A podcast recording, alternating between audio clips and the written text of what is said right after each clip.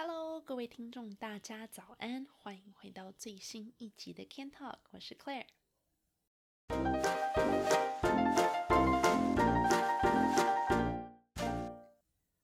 今天呢，想要跟大家分享，就是我当初搬来多伦多的的时候呢的一些呃经验吧。还有当时的状况这样子。那之所以会想做这一节内容呢，其实就是因为，嗯，加拿大很大嘛。那其实很多时候就大家经常也都是从就是不同的地方这样子搬来搬去。那有很多，我相信应该有很多像我一样的听众，就是说你原本是在比如说某个呃省份念书，然后之后又要去另外一个省份这样子。虽然现在因为疫情的关系，所以现在。感觉上应该也没什么人在搬家吧，但是我最近在回头整理我当时搬来的时候的一些照片啊，还有一些文件跟东西等等，然后就自然而然的想到，就是当初刚搬来的时候的一些趣事跟困难，这样，所以就想说，那就用一集的内容呢，把当时的前因后果，还有中途所遇到的种种困难、挫折之类的东西，嗯，来跟大家做一个分享，这样子。那其实当初会想要搬来多伦多，之前的内容好像有分享到，就是说是因为多伦多的工作机会比较多嘛。那多伦多比起蒙特楼来说，就是他又不用也不用讲法文，那你的法文就算很差，其实基本上也没什么关系，就这边的人大多都还是讲英文的嘛。嗯，所以因为这样子种种理由，所以就想说啊。蒙特楼又那么冷，所以就再见了蒙特楼，你好多伦多，然后就想要搬到一个新的地方展开新生活这样。那我当时，嗯，大学的毕业典礼其实我们这边几乎都是好像五月初，哎，好像还六月初的样子。那我们的学期结束呢，其实都是在四月底的时候就结束了。也就是说，从你学期结束一直到你毕业典礼举行之间呢，你其实有大概一个月的时间这样子。但那个月那个时候，其实我就很 chill 啦，我就也没有什么多想，我就想说啊，那就就是找找房子啊，然后就是也不用太着急这样子。因为当时我在蒙特尔的房子租约一直是到八月底嘛，那我们就也想说，哦，那就很很轻松，没有压力的到处找找就好。那六月，我的家人有特别从台湾来加拿大来参加我的毕业典礼，所以呢，也就是跟他们就是家庭旅游啊，然后大家聚一聚啊，一段时间之后，差不多就来到了六月底。然后六月底的时候，我开始第一次很认真的在找多伦多要住哪里，然后还有多伦多要搬到多伦多的一些注意事项这样子。然后一直到那个时候，我才发现说。原来你要在多伦多租房子啊，是一件非常非常困难的事情。那原因之一呢，就是因为你要提供你的就业证明。就没有就业证明的话，有很多房东是他就不相信，或者说他就没有办法放心说，嗯，你一定会准时交你的房租。那这边的话，其实因为法律的关系，又是保障房客比较多嘛，所以一旦房客住进来签约了之后，你要赶房客走，其实就是一个还蛮漫长的过程。然后很多时候，就算你去告那个房客好了，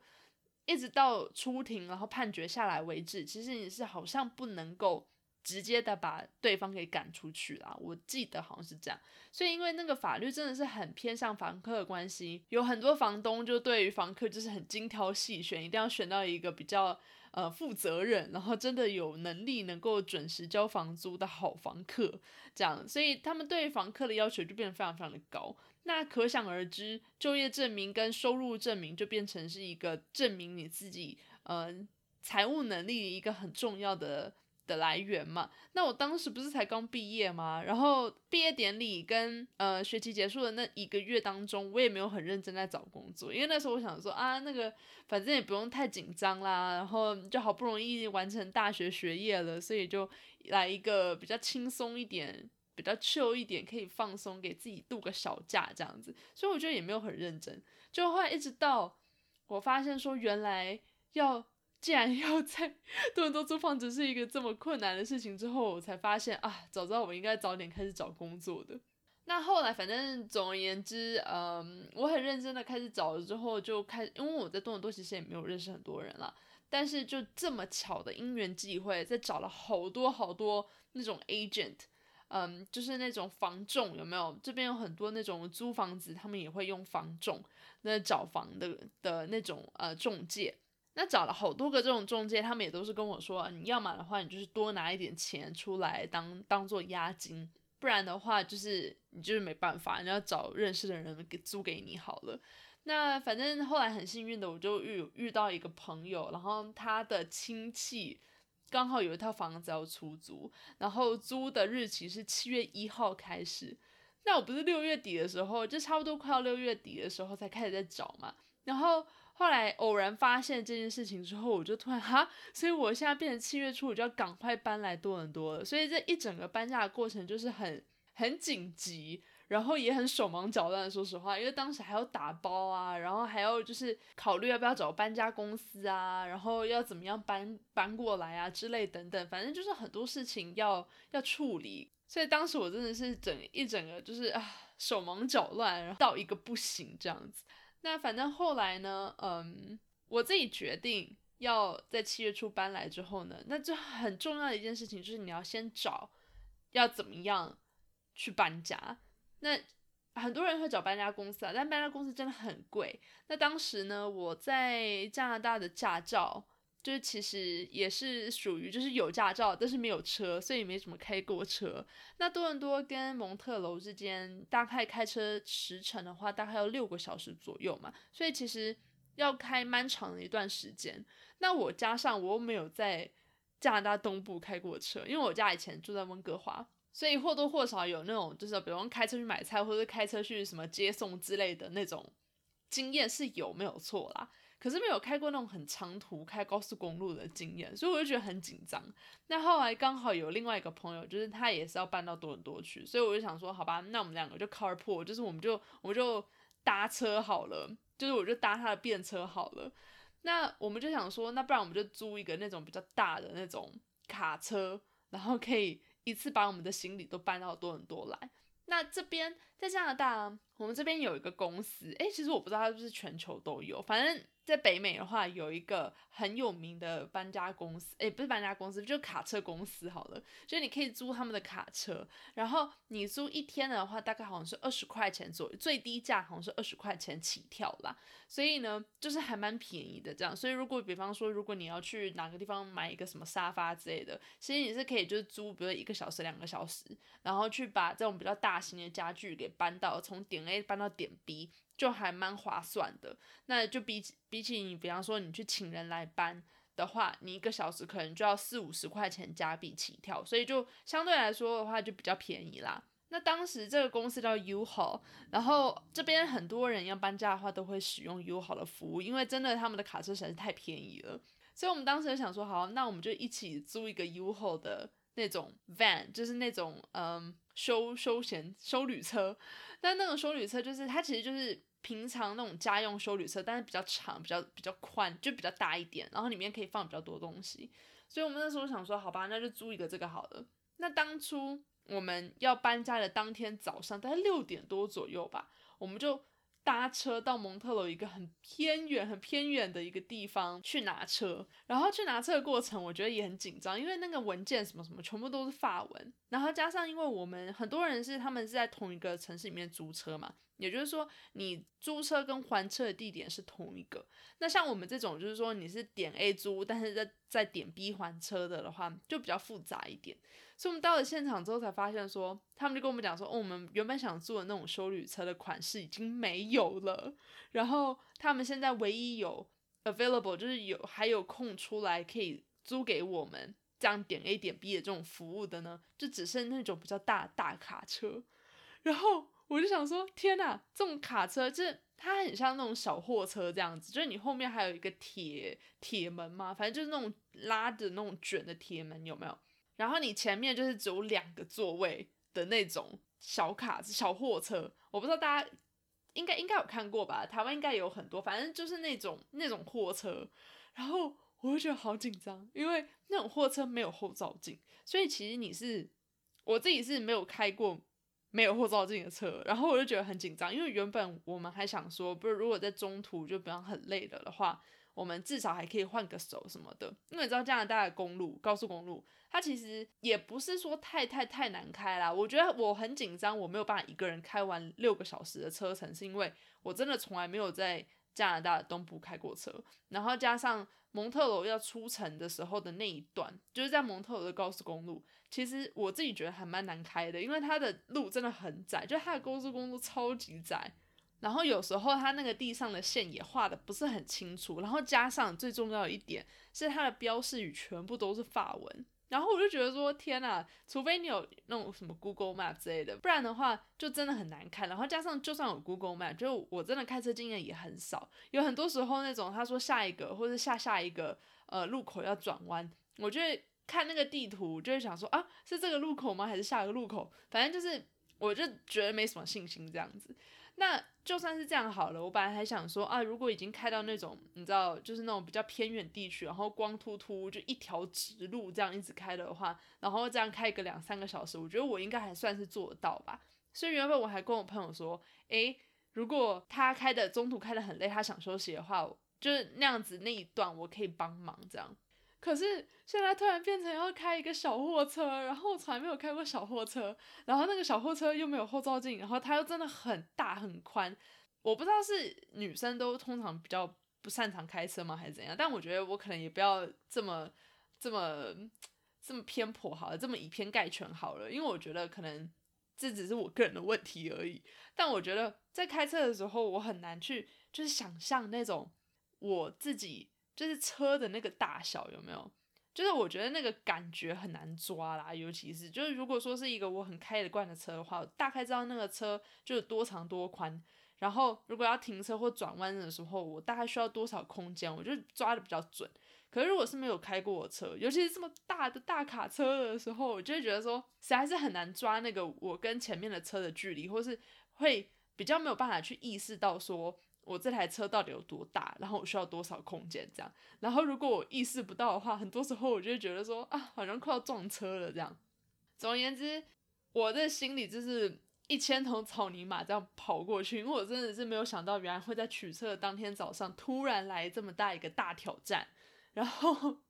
而且偏偏还是已经就是头洗一半了，你也不能说临时。他说：“哎，我们只剩下大卡车哦。”然后你还跟他说：“哦，那我不要租了，对不对？不然这样我们要怎么搬家？”所以我就觉得好紧张，然后也没办法，就只能硬着头皮就把那台车开回去。那这里真的是感谢我的朋友啦，因为如果不是我朋友帮忙开车的话，我应该连从取车地点开到我家去拿行李这段路我都开不了。所以有朋友还是很重要的，所以出门靠朋友真的是大家一定要谨记在心。没有朋友的话，真的是没有办法做很多事情。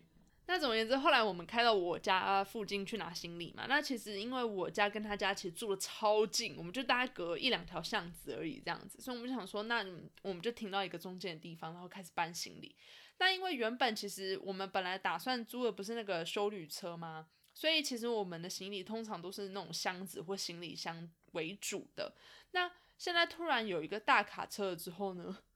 突然之间好像我们能带的行李就突然多很多，所以我们真的是非常 last minute，就突然就最后一刻才决定说要多带很多东西。就比方说我们一些家具好了，原本我们想说哦，那算啦，就不要带啦。比方说什么床垫、床架、呃台灯、桌子什么之类的东西。原本就想说啊，那算了，就留在这边好了，就留给下一个房客，或者说就是留给我们的室友，让他们去处理。但现在突然变成说，哎，好像我们有 多余的空间可以多放点东西，所以我们两个就非常临时的决定说，啊，那不然我们就多带一点东西好了。那接下来就是一长串的，就是那种你知道，如果你要拆解床架，就是一段时间，然后又要把那个床架又真的很重。然后又要把那个床架这样子哦，一块一块这样搬到那个卡车上去，然后还有床垫哦。对我也是突然觉得说，那我顺便把床垫带走好了，因为当时我的床垫是从 Costco 买的，然后那个床垫大概要加币大概五百块钱左右吧，反正真的很贵一个床垫。那我用了大概两年而已，所以其实那个床垫还算是一个处在于非常好的状态。然后我就突然觉得说，好吧，那。不要浪费钱嘛，不然你卖这个床垫可能也就卖可能一两百块钱，那就我就决定把床垫一起带走，然后为此我还就是 逼我朋友跟我一起把我的床垫搬到那个放到那个卡车里面去。所以原本我们预定就是早上，嗯，我们不是六点去拿车嘛？我们想说大概。大概十点，哎，不，有没有到十点？大概就是，比方早上八九点，我们就可以走了吧？你们就可以启程前往那个前往多伦多了。那我们到达多伦多的时间呢？如果算中午，比如说在中途的休息站吃个饭什么的话，大概也就是下午两三点左右。所以真的就是还蛮时间还蛮充裕的啦。然后也想说，这样下午到的话，你至少还有点时间，就是我们还有车嘛，就我们可以去，比如说 Costco 啊，或者是什么大统华，就是华人超市去买一些补给品。因为毕竟有些地方就是你真的如果没有车的话，真的很难去。所以我本来想说，那我们租车的这段时间呢，就要把这个效益最大化，所以需要去什么 IKEA 啊、Costco 啊去补买那种就是生活用品的话，就赶快趁着那个租车的这。几天的时间里面赶快完成，所以原本计划是早一点抵达多伦多，这样我们还有一点时间可以去处理别的事情。本来是这样子的，但是呢，后来因为临时决定要搬很多家具的关系，所以变成我们其实出发的时间就已经很靠近中午，就大概好像十一点左右吧。那其实。一开始我想说哈，反正六个小时，那就顶多就是我们中途可能不要休息太多。那中中间我们去休息站买个什么汉堡之类的东西，带在路上可以吃嘛，那这样就好了。啊，天呐，我觉得我真的是太低估、太低估，就是多伦多跟蒙特楼塞车的状况了。因为虽然说，你只要一旦出了那个城市之后，就是我刚刚说的那个。两个城市中间那个光秃秃就一条直线的那种高速公路，其实那种那种地方比较不会塞车啦。然后通常你时速也可以到达一百或者到一百二左右，所以其实开起来还蛮快的。可是只要你一旦要进入那个城市了的时候，天哪，真的是我真的我第一次到达多伦多就是搬家那一天。然后在那之前，其实我好像只有去过多伦多一次吧。然后那个时候我还是搭火车，所以呢，真的就是没有开过它的高速公路，就不知道它的高速公路到底有多恐怖。我跟你讲，蒙特楼的高速公路是它的那种 lane，就是它只有好像两三线的一样，两三条线，然后它的路还特别特别窄，所以你开在路上的时候就觉得说你好像一直要碰到旁边的车的那种感觉。那多伦多呢？我觉得就是完全就是另外一个极端。我们这边其实线路还蛮多的，有些那种真的很很主要的高速公路的话，它甚至会到五六条线都有。那五六条线，你就会觉得说，哦，好像很宽啊，对不对？然后好像应该开起来不会太塞吧？天哪，这边路的设计我不知道是怎么搞的，但有可能，比方说你在你刚下一个交流道有没有？然后。刚开到一个高速公路上面，然后你在最，比如说最左边的一两条线的时候，然后你的导航就跟你说，哦，下一个入口，你下一个出口你就要出去喽。然后我就想说，天呐，你就要一次跨越这什么五六条线，一直到最右边的线，你才有办法顺利出去。然后我们这边的车又超多，然后我不知道为什么大家开车速度超快，也就是说，你有时候打灯有没有？你觉得理想状态就是你后面的车会看到你打灯了之后，它就会让你。插线切线切过来，但这边的车不是耶，你他看到你打灯，他直接狂冲，他加加速，然后踩油门，然后不管怎么样就是不让你切线，所以我是觉得一旦开到多伦多里面之后，我就觉得哦压力好大，然后再次的感谢我的朋友，因为幸好不是我开车，不然的话我觉得我应该就是会一直这样子开下去，没有办法切线出去，那实在太可怕了。反正总而言之，我们好不容易。经历了可能六七个小时吧的开车，就好不容易终于把我们的行李还有我们自己顺利的载到了多伦多之后呢，我们那时候跟我们房东跟我的房东啦，应该说我们约的是大概下午五六点的时候见面，然后他会把钥匙给我们嘛，然后我们可能就是稍微看一下那个呃房子的状况啊，然后有什么问题问一问啊，然后把那个文件合约签一签之类等等。然后结果我们一直迟到，因为实在没办法，实在太累了。然后又又塞车真的很严重，所以我们就迟到，可能快要到七点多的时候才见到面这样子。然后事情什么文件签一签啊，事情处理了之后，就差不多快要八点了。然后八点我们在想说，哇，实在太累，但是没办法，还是得把行李搬上去，有没有？这时候我们才发现一件很重要，但是我们完全不知道的事情，就是原来在多伦多搬家，你的那个电梯啊，你要先预约。我不知道大家在台湾，如果你们要搬家的话，电梯之类的东西需不需要预约啦？我真的不是很清楚。但是在蒙特楼，我住了这四四年左右的时间里面，我从来没有听说过你要先预约电梯才有办法搬家的。但这边你就是你要先去管理室，然后跟他预约一个时段，一个时段哦，就比方说你只有一天的某个，比如说下午两点到四点可以搬家这样子。然后他会特别把你预定的那个电梯里面，它有一些比如说防护措施，它就会贴一个那种软布之类的。但如果你有搬东西的时候，你就不会磕磕碰碰，就你比如说碰掉一个漆呀，或者说弄到那个玻璃还是怎样，反正就是说，它就会把那个电梯内部的环境给保护起来这样子。所以如果你没有去申请说你要搬家的话，就是他就不会贴那个软布那个保护措施嘛。他就没有办法让你搬，所以我们当时听到这件事情的时候，简直就是晴天霹雳。因为我们家里是空无一物，什么都没有，所以难道我们要睡地上吗？然后我们又还没有打扫过，所以又觉得哦好脏，然后就不想睡地上，所以就觉得实在是万念俱灰，你知道吗？因为是从早上六点开始，就又搬家，然后又开车，就已经真的是身心都疲惫到一个极致的状态了，然后还竟然没有办法。好好的把我们的一些东西先搬到楼上去，好好睡觉。所以我觉得真的是天呐，太恐怖了。后来呢，是我们的那个 security，就是我们的那个大楼管理员，他可能看我们两个很可怜吧。然后就加上因为那个时间又真的已经比较晚了，然后幸好加拿大这边夏天的的话，其实晚上八点天还没黑，我们这边好像大概。有时候是晚上九点才开始黑，所以那个时候其实还不算太糟糕。但我们两个真的就都已经很累了，所以我们大楼管理员就看到了，他就觉得我们可能很可怜吧，所以他就偷偷的帮我们把床垫搬上来。那他之所以会帮我们偷搬的原因之一，除了可怜我们之外，可能是想说，因为床垫它也是软的嘛，所以你其实没有办法说你去磕碰到什么。然后比较不会对电梯里面的环境造成一些破坏吧，或是损坏这样子，所以呢，他就帮我们 把东西给搬上去。所以我们那天就两个人很可怜的先睡在我的床垫上，然后家里其他东西什么都没有这样，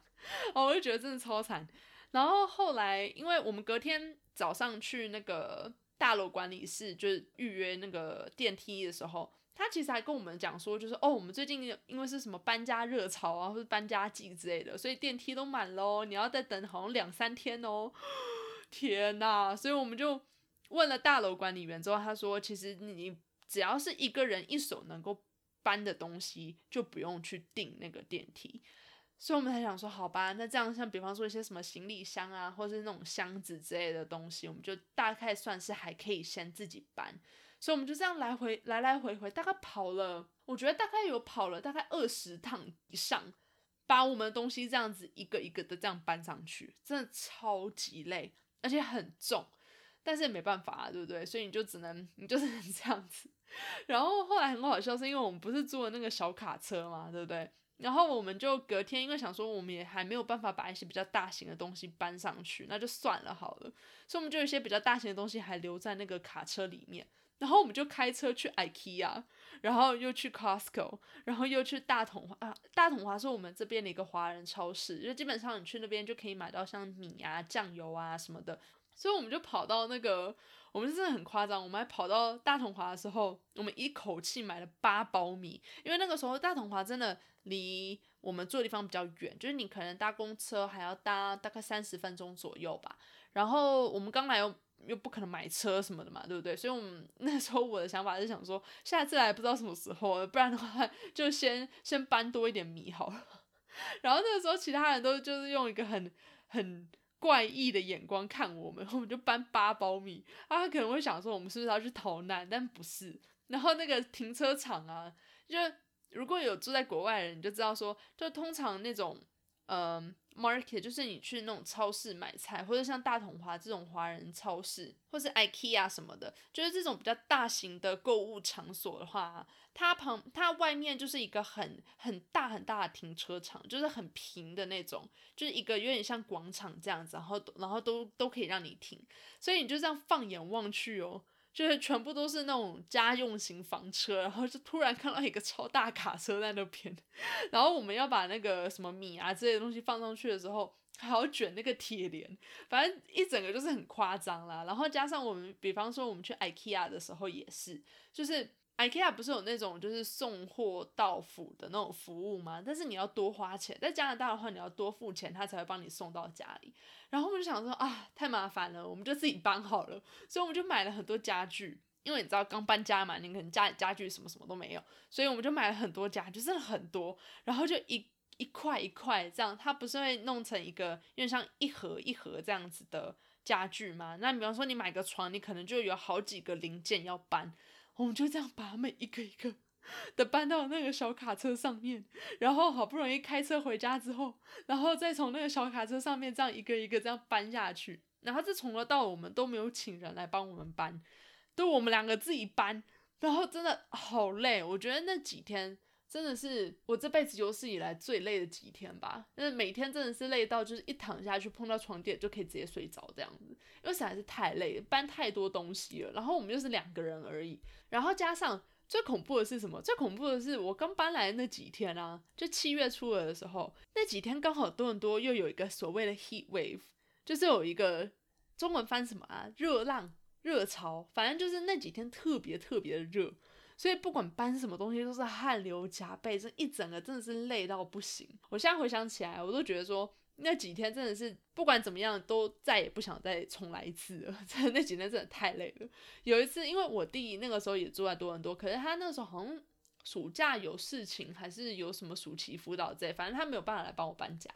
不然的话，我觉得 多一个老公可以来帮我们搬，而且他又是男生嘛，就可以搬比较重的东西。那反正总而言之，他当时就有事情，他就不能来。所以那个时候就六月初他来参加我毕业典礼的时候，因为知道我大概会搬去呃多伦多的关系嘛，我就有几箱比较小的东西，我就先请他帮我带过去多伦多，先放在他家。所以有一次我跑到他家去拿东西的时候。真的是我拿完他的东西之后，我就我实在是没有办法，我是搭捷运下去，就搭地铁去他家的。然后我跟我朋友讲说，我实在是没办法，我没有办法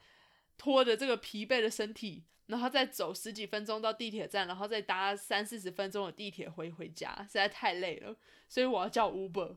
然后当他的 Uber 又超贵，反正总而言之贵也不是问题，反正因为那个时候实在是太累了，所以也贵就只能硬着头皮给他把钱花下去这样子。然后坐上 Uber 之后真的是不夸张，这五分钟之内我们两个是全部都睡着了。后来我醒来之后，其实那个时候我还没有发现我睡着，我是醒来之后才发现说啊靠，要我刚刚是睡着了吗？然后我醒来之后，已经发现已经快要到家里了。那开车的话，其实从我弟家到我家，差不多要大概四十分钟左右吧。如果平常车况很糟的话，因为你知道市中心通常都比较塞车嘛，所以其实有时候很夸张的话，还需要开到可能比如说快要一个小时这样子。那反正总而言之，等我醒来了的时候，我们已经快要到我家了。然后那个时候我才很惊奇的发现，想说我刚刚是睡着了吗？太恐怖了！我才我才来这个陌生的城市没几天，然后还搭一个就是 Uber 这种就比较我我自己觉得可能有一点点小危险的这种服务的时候，我竟然完全睡着，然后就觉得超夸张。但幸好我们 Uber 司机人很好啦，所以也没有发生什么太太夸张的事情。但我只是我自己觉得。哇，原来我的身体有累到这个程度吗？这样子真的很，真的很夸张，我觉得。那总而言之，反正那几天过就地狱般的搬家几天 过了之后，其实一切都还算好了。因为后面真的累的，就是要开始 unpack，就开始要把东西归位，然后要开始组装家具。那个时候我们家的客厅啊。真的是塞得满满的，全部都是箱子，不然的话就是那种行李箱啊，什么时候反正就塞的真的超乱超满。我们要到房间去的话，还要就是跨越，就各种绕开箱子啊，然后避开这个那个，反正就是很挤这样子。然后我们要拆开那个 IKEA 的家具，开始组装家具的时候，也是真的很累，因为你东西就是很多嘛，然后你要有一个小空地来把那个家具给组装起来的时候，也是一个难题。所以所有的东西加在一起，我们真的从就是租了车，然后开车过来多伦多，一直到我们所有东西都 settle 好，然后所有东西都 ready to go 的的这。之间大概经历了一整个星期吧，所以这个搬家的经历真的是搬了一个星期的搬家，然后我觉得真的是到目前为止真的好累哦，一回想起来我就觉得好累，光是想我觉得就会觉得已经完全不想再回想，因为实在是太累了。然后我觉得唯一一个比较庆幸的点呢，就是因为那个时候其实呃我们家里，因为我们这栋公寓楼有免费冷气可以吹，对我们不需要再额外付电费。所以那个时候觉得这是唯一的天堂啊，不然的话那几天又刚好有热浪来袭，就真的特别特别热。所以一进到家里面就觉得说，至少可以在冷气房里面，然后再慢慢的来整理我们的东西这样子。总而言之，就是如果各位听众你们有想要搬这种比较长途的搬家的的话。真的非常非常诚挚建议，里面可能先 Google 一下吧，先 Google 一下，看一下当地搬家有没有什么必知事项之类的。不不然的话，你就像我这样子，搬来当天才发现说啊靠腰，原来我东西还不能搬上去，然后还有什么就是什么呃租借电梯啦，然后还要去预约啦，然后就各各种各样，就真的是让人觉得很心累的事件。然后搬家搬起来真的是，不管是身体还是心灵都觉得超疲惫。所以如果你有打算要长远长途搬家的的话，我觉得有时候还是先 Google 一下比较好，不要像我一样这么蠢。还有另外一件事情就是，可能找一下搬家公司，说不定比你自己搬还要来得快一点。因为说实话，我们那时候因为搬很多很重的东西嘛，像是沙发什么的，我们那时候还买了一个二手沙发，就是真的是开到别人家里然后去拿的那种。那种沙发，那真的那种东西又很真的很重，就很多铁啊什么什么的，所以那几天下来，真的觉得哇，超级腰酸背痛。幸好那个时候算是年轻嘛，因为大学刚毕业。现在如果要再再来一次的话，我觉得可能没办法，可能还是要请人来搬，不然的话，说不定一个不小心就闪到腰还是怎样，然后受伤的话，说不定还要花更多钱去看医生，这真的是得不偿失啊。所以，如果你有想要搬家的话，真的很诚挚建议你，干脆就是花钱消灾好了。啊，对啊，虽然现在回想起来都会觉得说，虽然当时很累啊，可是其实回想起来也是觉得还蛮特别的一个回忆啦。怎么讲？现在回想起来都觉得哦，好青春哦。然后如果要再来一次的话，应该是没办法啦。那总而言之，如果有想要呃搬家的听众的话，希望这一节内容对你至少来说是一点帮助啦。至少说，就是搬家之前真的还是要查一下。那如果就算是没有 搬家需求或计划的听众，希望至少能够听到我这一集这么蠢的，或者说这么累人的搬家计划之后呢，呃，也能够 当做一种娱乐消遣吧，这样子。对，那如果有什么以前的经历，尤其是跟大学有关的经历，呃，是各位听众有兴趣想要再多听我。的分享的话呢，就请各位在 IG 上面再多私讯给我留言给我，让我知道喽。那谢谢各位今天这一集的收听，我是 Claire，我们就下一集再见喽，拜拜。